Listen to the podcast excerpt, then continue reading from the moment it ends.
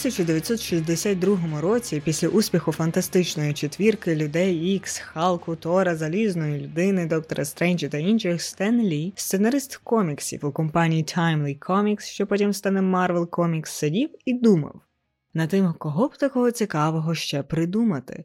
Бо на днях Мартін Гудмен, його видавець, увірвався в кабінет і сказав Стен, мені треба нового супергероя. Тому Стен сидів і думав, бо втратити роботу не хотів.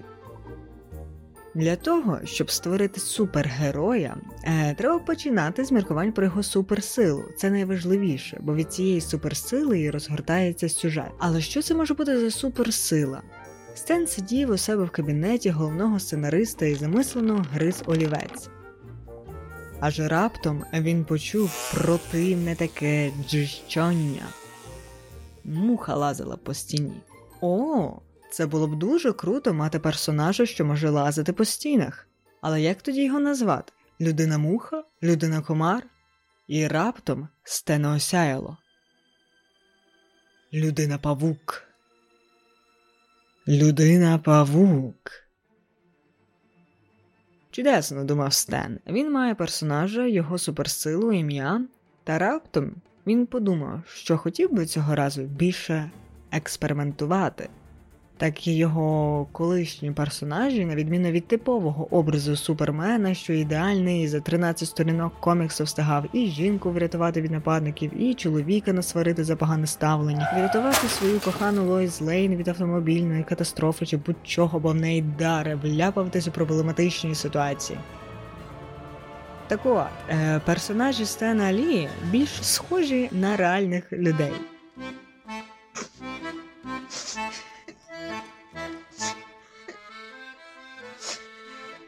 Е, вони часто страждають, не знають, що робити зі своїм життям і цим світом, е, який вони мають врятувати. Інколи у них психічні проблеми, зокрема з гнівом, або проблеми з людьми навколо.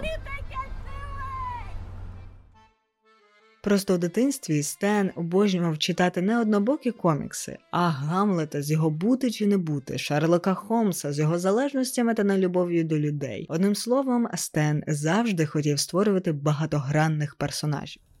Тому людина павук теж має мати якісь проблеми. А хто найбільше в світі має проблеми? Хто найбільше страждає? Підлітки.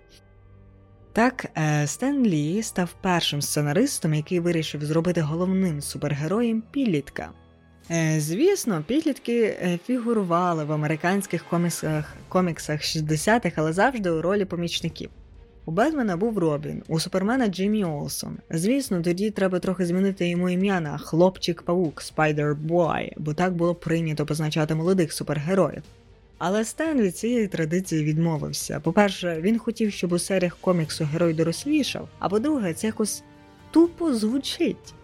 Що ж, е, зібравши у купу всі свої ідеї, Стен поспішив до Мартіна. Він увірвався в кабінет і захоплюючи почав розповідати про людину павука. Мартін був дуже інтелігентною та логічною людиною. Він вислухав його, а потім сказав: Стен, це найпаскудніша ідея, яку я коли-небудь чув. По-перше, люди ненавидять павуків. Тож ти не можеш так назвати супергероя. По-друге, ти хочеш, щоб він був підлітком? Підлітки не можуть бути головними персонажами, лише другорядними. По-третє, які ще персональні проблеми? Супергерої не мають проблем. Стен покинув офіс розчарований. Рік тому він уже планував іти з цього видавництва, а тепер був точно переконаний, що більше не хоче працювати в цій марудній конторі. Проте Стен нікуди не пішов а людина павук ніяк не хотіла йти з його голови. Врешті у нього трапився, е, трапилася нагода перевірити, чи дійсно людина павук настільки паскудна ідея. Фу, У видавництва був журнал Amazing Fantasy, який дуже погано продавався. Та сам журнал уже, як то кажуть, помирав, і в останній випуск мав бути вже в серпні. А останній випуск це благословення, якщо ви хочете спробувати щось нове.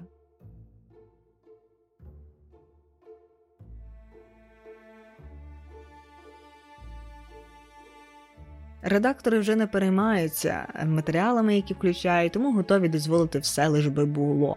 Підбивши ілюстратора Джека Кірбі намалювати йому історію людини павука, Стен запхав туди вже першу версію комікса та ще й додав на обкладинку новину про людину павука.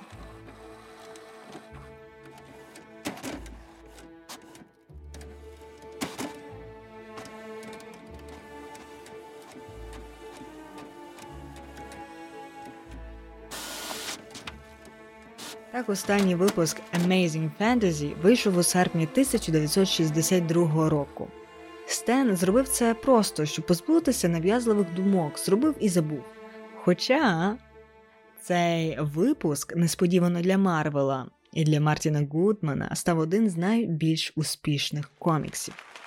Десь через місяць, е, коли Стен спокійно попивав каву у своєму кабінеті, до нього у кабінет увірвався Мартін. Стен, Стен, пам'ятаєш нашого персонажа, людину павука, якого ми обоє так любимо? Нам тепер треба зробити цілі серії з ним.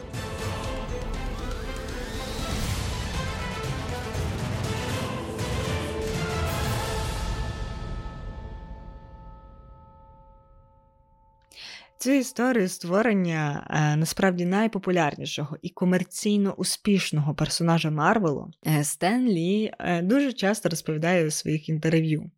Я на неї часто натрапляла в інстаграмі, що аж цікаво стало, як працювала індустрія коміксів у 60-х. А по-друге, людина павук це мій улюблений, найулюбленіший. Муа персонаж Марвел. Але найбільше мені сподобалося в цій історії те, як покроково Стен показує, як потрібно експериментувати правильно і дійсно перевірити, чи ця ідея хороша. І саме про це ми сьогодні і поговоримо. Здоров! Ви у псячій буді. Тут ми говоримо про життя і чуть-чуть про мистецтво.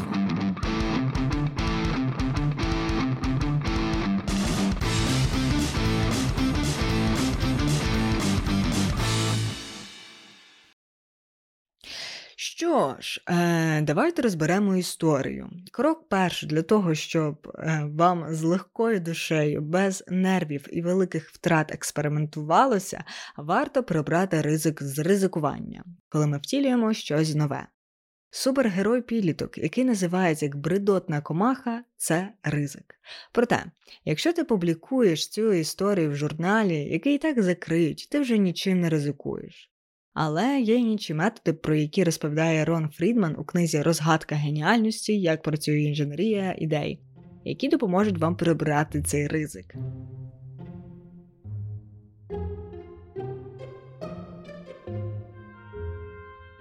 Наприклад, е, Стен Лі міг використати псевдонім, як це свого свого часу зробила Джоан Роулінг, коли після Гаррі Поттера почала писати такі жорсткі детективні історії зі сцени вбивства та насилля і матами.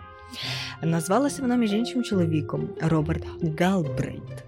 Інший приклад е, це гурт Rolling Stone з Міком Джаггером. Вони в 80-х роках перед важливими концертами робили таке невелике турне з цією ж самою програмою, але в невеличких таких містах, де їх можливо не дуже знають, під псевдонімом The Cockroaches. Е, Наступне, що зробив Стен Лі, він не переконував свого видавця, що варто зробити цілі серії про людину павука. Він почав з однієї історії, або можна сказати, з невеликого прототипу. Прототипування термін з дизайну. Брати пишуть, що вони часто створюють не один прототип ідеї, а декілька. Це така насправді дуже відома практика в стартапах та технічних компаніях, які починають розробку з продукту е, з POC, MVP фази, ти поступово створюєш продукт і тестуєш, що воно дійсно вирішує проблему, як ви собі це уявляєте. І чи взагалі цю проблему треба вирішувати? Так само зробив Стенлі. Він не зробив велетенську серію про людину павука. Він почав з невеличкої однієї вступної історії. Але розкажу вам, як це роблять великі компанії, такі як Coca-Cola, Microsoft, Nestle, PepsiCo чи Levi Strauss. Вони експериментують і запроваджують новинку дещо інакше.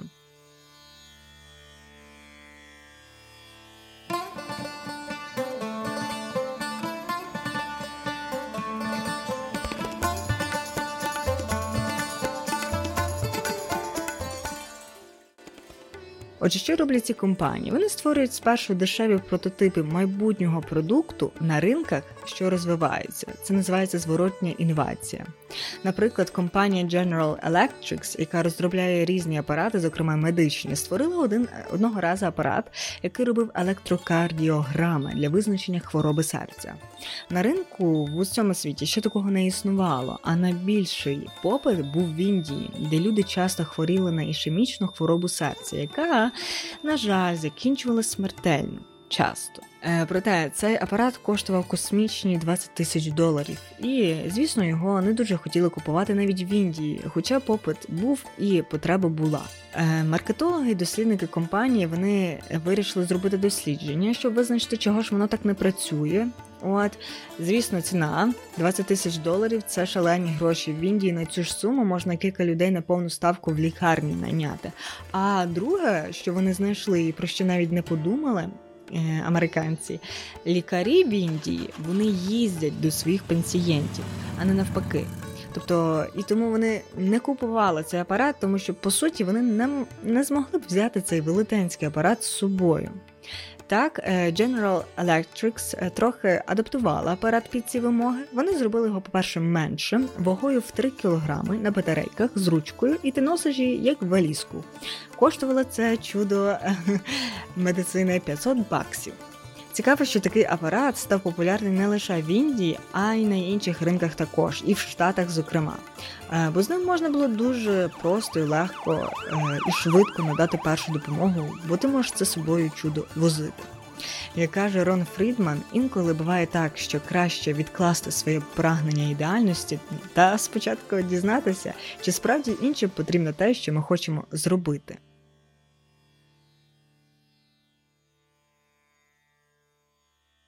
Ну і третє, що несвідомо зробив Стен Лі, він зміг отримати швидку зворотну реакцію від аудиторії. По-перше, продажі журналу зросли, і можна сказати, що людям, в принципі, сподобалась історія про людини павука.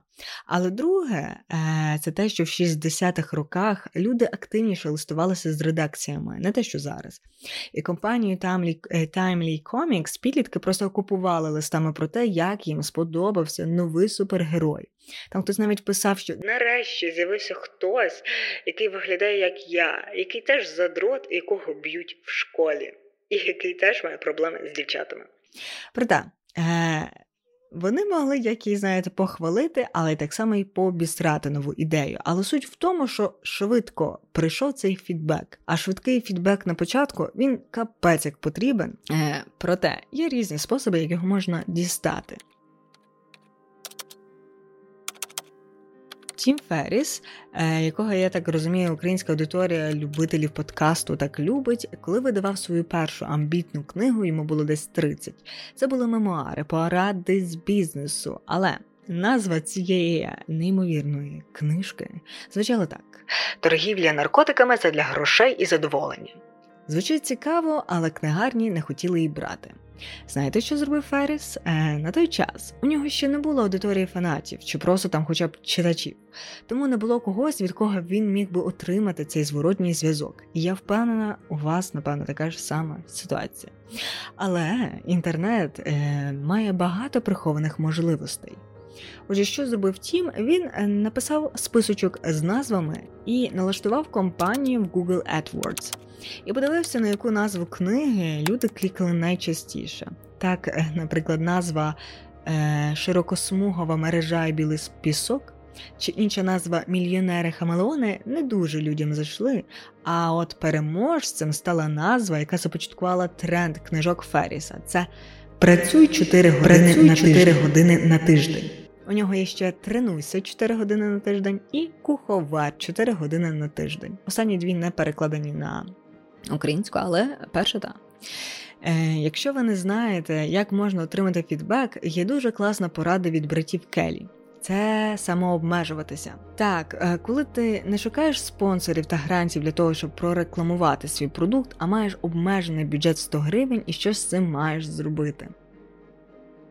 І е, що це дає? Це дає те, що ти даєшся до всіляких хитрощів і нарешті в це щось втілюєш. А коли ти це втілив, нарешті можна це і покритикувати.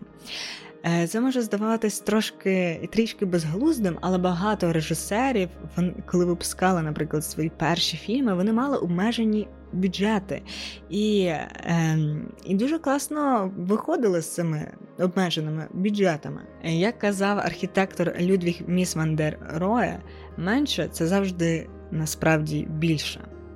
І ці самообмежування вони насправді можуть бути не лише в бюджеті, а також у часі, тобто не давати собі півроку на розробку, а до прикладу, дві години.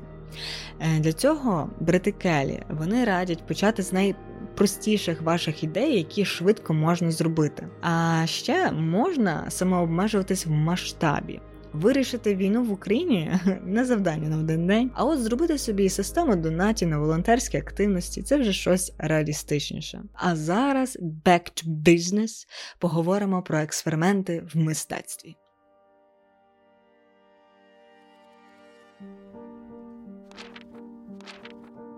Уявіть собі стару книгу, яку ви знайшли в бібліотеці своєї бабусі чи дідуся.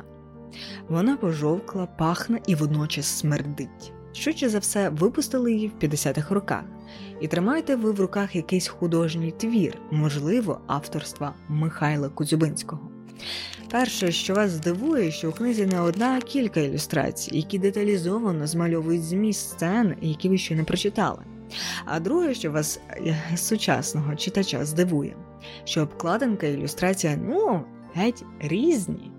Такою була українська книжкова графіка після воєнного часу 40-х 50-х років. Ілюстратори та художники-оформителі, що відповідали за зовнішнє там макет обкладинка, вони працювали не дуже в унісон, кожен дбав за свою роботу. Книга, яка як щось цілісне, де й ілюстрації, макети, шрифти, все працювало на одну мету і було розроблено однією людиною, з'явиться дещо пізніше, у 1968 році, коли Анатолій Базилевич нарешті завершить подарункове видання Енеїда.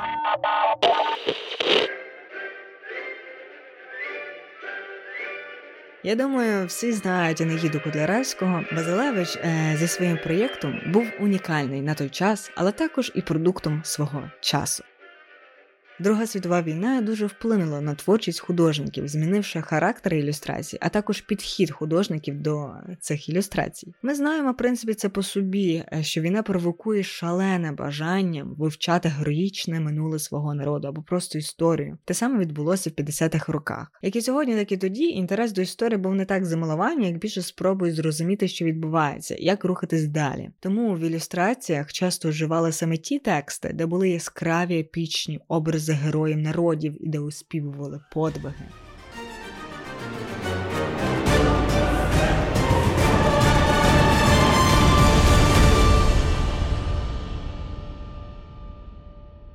Оскільки в 30-х роках в книжковій українській графіці е, закріпилася тенденція створення не однієї ілюстрації до твору, а цілі серії, в яких також візуально розгортається сюжет, художники дуже уважно вивчали твори, стилістичні прийоми письменника, всі ймовірні деталі, які їм пригодяться, тобто е, описи одягу, хатинки, там військового спорядження. Художники вони виловлювали, як все це подає автор, потім досліджували це в музеях та енциклопедіях, енциклопедіях, щоб потім найточніше це зобразити. В цілому е, в радянському наративі є ось лінія перемоги над ворогом, тобто нацистською Німеччиною, і художники це підхоплювали або їх е, до цього змушували.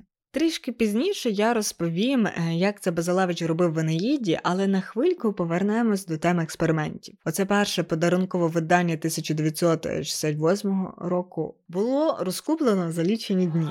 Ілюстрована Базилевичем Енеїда вона передавалася 17 разів, майже так само часто, як Кобзар Шевченка. Ці видання 68-го випуску, наскільки я знаю, коштують зараз доволі дорого, чи там 15 тисяч чи більше. І я впевнена, що коли ви чуєте слово козак, ви згадуєте чотири візуальні твори: Тараса Бульбу з Богданом Ступкою, мультик Козаки, де один накачаний, другий високий, а третій низенький.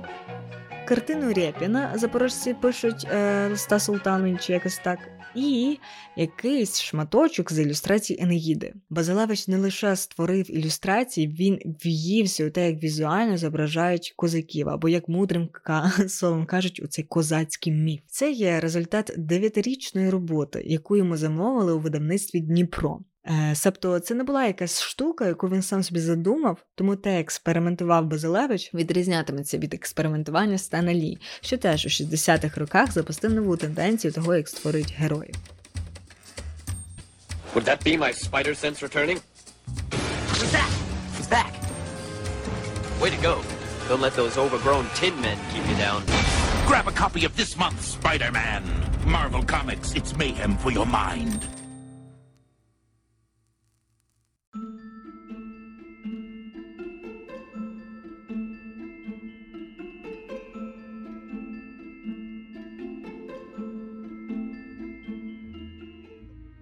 Олексій Базилевич, син художника, казав, що, попри здобуту після популярність е, батько, ніколи не зазнавався. І, хоч всі розуміли, що ілюстрації до твору Котеляревського робота з його життя, сам Базилевич е, старший відповідав на питання, як у вас виникла е, виник задум проілюструвати Анаїду? Просто отримав замовлення і пішов працювати.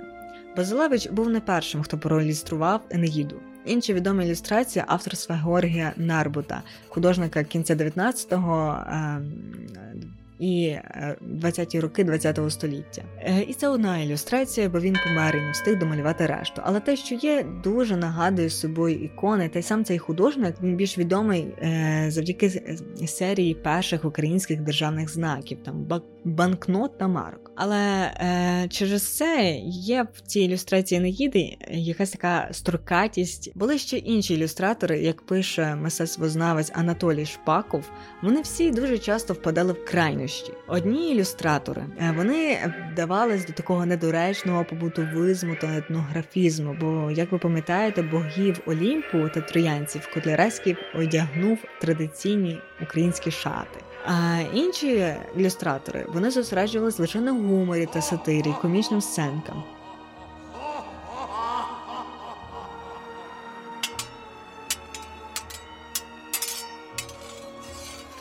А хтось взагалі е, витяг створив лише епічно героїчний наратив. От саме це в принципі зробив Нарбут. А от Базилевич він був першим ілюстратором, який передав цей твір в усій його багатогранності. Коли ви дивитесь на ці ілюстрації, першим, що побачите, що вони дуже прості, лінійні і мають обмежену гаму кольорів. Мені здається, до 5-7. Простота це насправді характерна риса стилю Базилевича, бо схожу манеру бачите в інших його ілюстраціях, як ото пригоди бравого вояки Шейка Ярослава Гашика чи Тихий Дон Шолохова. Проте за Наїдою тут додається такий момент, що коли художник робив своє етнографічне дослідження українського строю та військового спорядження козаків, в тому числі як виглядали човни чайки, Базилевич також досліджував античність давньої Греції, Риму, як виглядали човни у троянців, римські триєри. І в результаті вийшов е, такий мікс, коли богиня Венера одягнута у напівпрозору грецьку сукню на одне плече, але також вона носить великі червоні буси і очіпок. Так само і з Посейдоном, що одягнений в шаровари, але тримає тризуб у руках, як статуя Нептуна на площеринку Львові. Але запозичував Базилевич в античності не лише одяг чи атрибутику, а й також античні пози.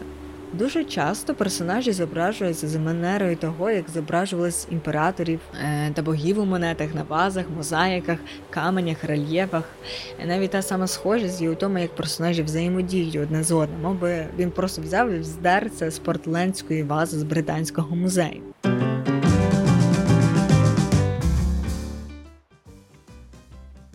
Простоту у малюнках е, додавало ще те, що Базилевич використовував стилістичні прийоми американських коміксів. У нього є ілюстрація того, як головний суперник Енеї Турн лежить у ліжку і йому сниться, як Еней вкрав у нього жінку. Йому, бач, сонному верзлося, бо ці манхізове дитя з Лавінією десь зійшлося. І оцей сон зображений в такій характерній для дрімання хмаринці. Ще також я читала таке порівняння, що червоні шаровари Енеї у батальних сценах розлітаються як червоний плащ супергероя. Не знаю, чи автор е, мав таку задумку, але те, що і жінки в ілюстраціях зображені як пінапівські е, знаєте, такі зображення вродливої, найчастіше така вона напівоголена дівчина з реклами американської 60-х. Е, він, правда, американський цей варіант вимагав ще якісь там каблуки, шпильки, кокетливі, якісь такі сукні, маленькі шорти з завишеною талією, жіночі блузи. Найбільше насправді на цій рекламі парадизувала е, компанія Coca-Cola, Але якщо ви не впевнені, про що я говорю, просто згадайте Мерлін Монро.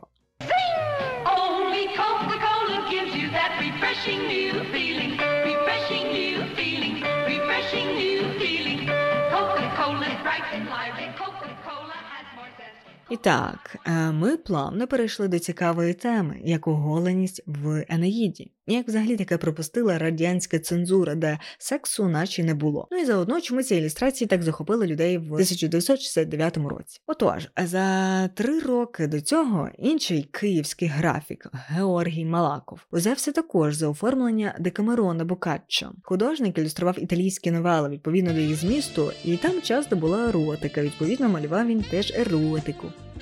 А вже у 1966 е, році він вже мав готові ескізи. Проте видавництво чогось відмовилось від роботи Малакова, теж й без пояснень. Цю історію мистецтвознавці дуже часто згадують в контексті Енеїди Базилевича, де теж присутня еротика. Ну, герої часто оголені, а де ця еротика могла перейти плавно в порнографію.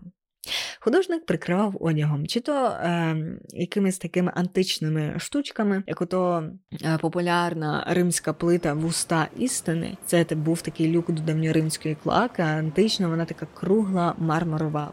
Плита з зображенням маски Тритона. Вона знаходиться, якщо хтось в Римі комусь цікаво, в портику церкви Санта Марія Ін Космедін в Римі. Е, і вона насправді така велетенська, і здобула ця штука популярність після фільму Римські канікули 90 1953 року, там де грала Опрі Хепберн. Боже, яке складне прізвище.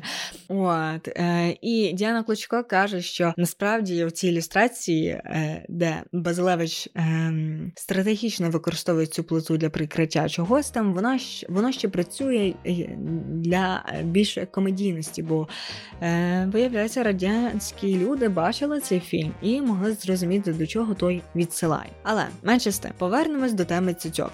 Ілюстрації оголеності Базилевича і Малакова вони кажуть, мало чим відрізняються, бо Декамерон це теж гумористичні в більшості оповідання. Одні пояснюють е, це тим, що жіноча оголеність Базилевича часто знущальна. Там жінок у пеклі тягають, чорти цих жінок б'ють, і таким чином жінки голі, але не еротич, е, не еротичні. Та й взагалі писала якась авторка. Художник не поважає жінок, вони там всі однакові, і він лише карає їх за голизну. Проте з другого боку є чимало ілюстрацій, де жінки спокійно сидять і попивають вино, їдять виноград і ведуть бесіди. Врешті матір е, Енея Венера постійно оголена або напівоголена і є позитивним персонажем. Вона рятує сина, збаблює тих, кого треба, і не виглядає, що автор знущається з нею. Я вважаю, що причина дещо в іншому. Базилевич зображує жіночу оголеність так, як ну так само, як це робили греки і римляни зі своїми скульптурами, з якими швидше за все публіка, навіть не мистецька, добре знайома. Ще й згадайте, я казала за пози, що він копіює. Часто жінки вони стоять саме в тих позах, там тримає вона руку підняла, мабуть, тримає якусь якийсь невидимий виноград. Тому ця оголеність не викликала такий шок-ефект, а більше відчуття, більше відчуття того, що ти вже десь це бачив. Я думаю, Базилевич добре знає, як працює оголеність в мистецтві, бо якби не знав, тоді Еней в ілюстраціях теж би був постійно напівоголений або голий, як решта козаків. Так, е, про ці ілюстрації говорять ще в контексті чоловічої оголеності, бо часто козаки і загалом персонажі зображені голі по пояс або взагалі голі. Навіть є така ілюстрація, де вони стоять шаблями, готові до бою, але руками прикривають стратегічно статеві органи.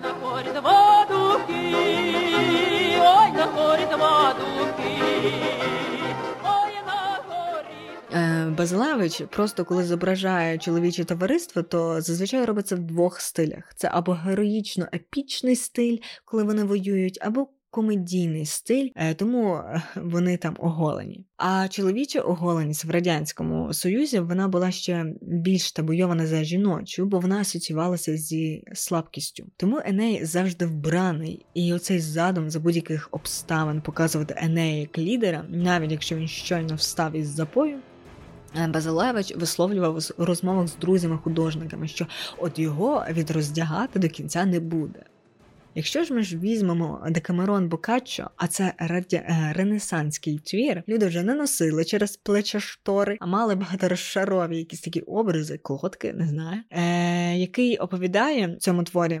Як протягом 10 днів групка з молодих хлопців та дівчат розказують одне одному історії різні, щоб пережити, чому десь там на вілі, і в тому числі вони розказують історії про кохання. То знаєте, я не бачила ілюстрації Малакова, але я бачила інші ілюстрації. Я думаю, що в них швидше за все чітко прочитали, що люди щойно займалися чи будуть займатися сексом.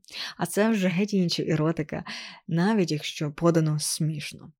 Е, проте припустимо, що Базилевич міг трішки переборщити з оголеністю. Його рятувало те, що він запихав е, в цей, в цій ілюстрації такий трошки трішки політичний підтекст.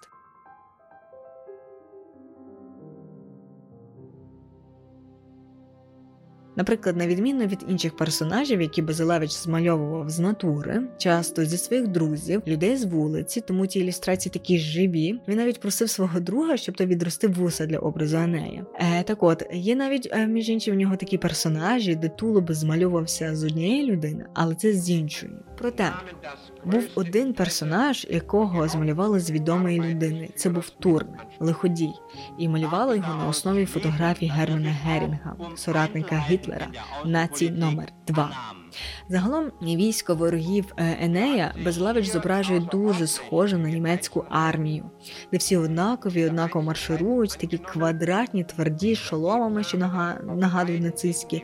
Є дуже класний артбук е, про ілюстрації Енеїди Безлевича, в якому розділ присвячено аналізу всіх персонажів та атрибутики. Бо насправді в ілюстрації значно більше відсилання, ніж я щойно розказала, але який висновок можна зробити?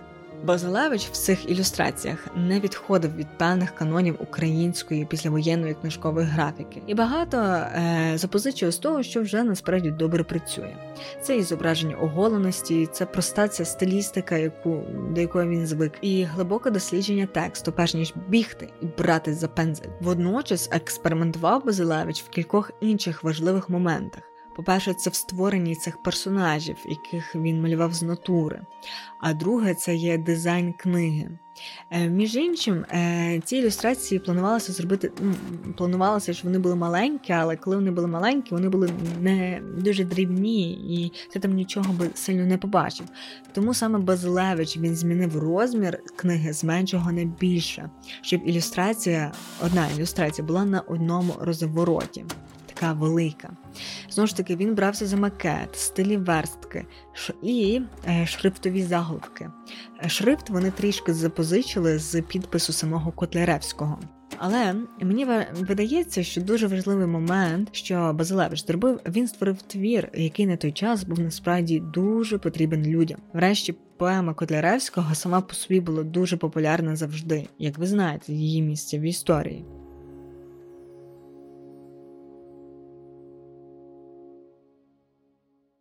Якщо ви думали, що не було людини, яка у свій час висловила висловила критику Базилевичу, ви помиляєтесь. Головний художник видавництва Дніпра Антон Тетьора, коли отримав всі готові ілюстрації, сказав, що ну тепер козаче, я сам помудрую, що там треба зробити.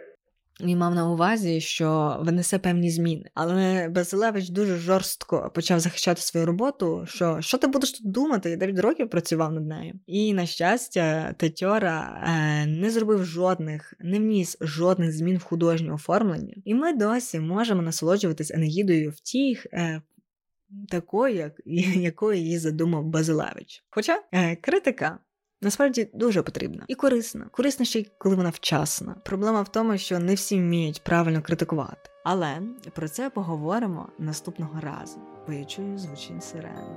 Жартую, це просто обробка. Але бережіть себе.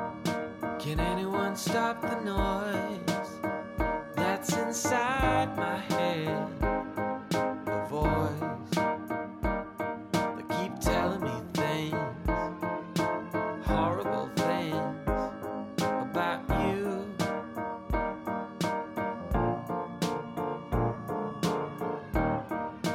remember what they used to say.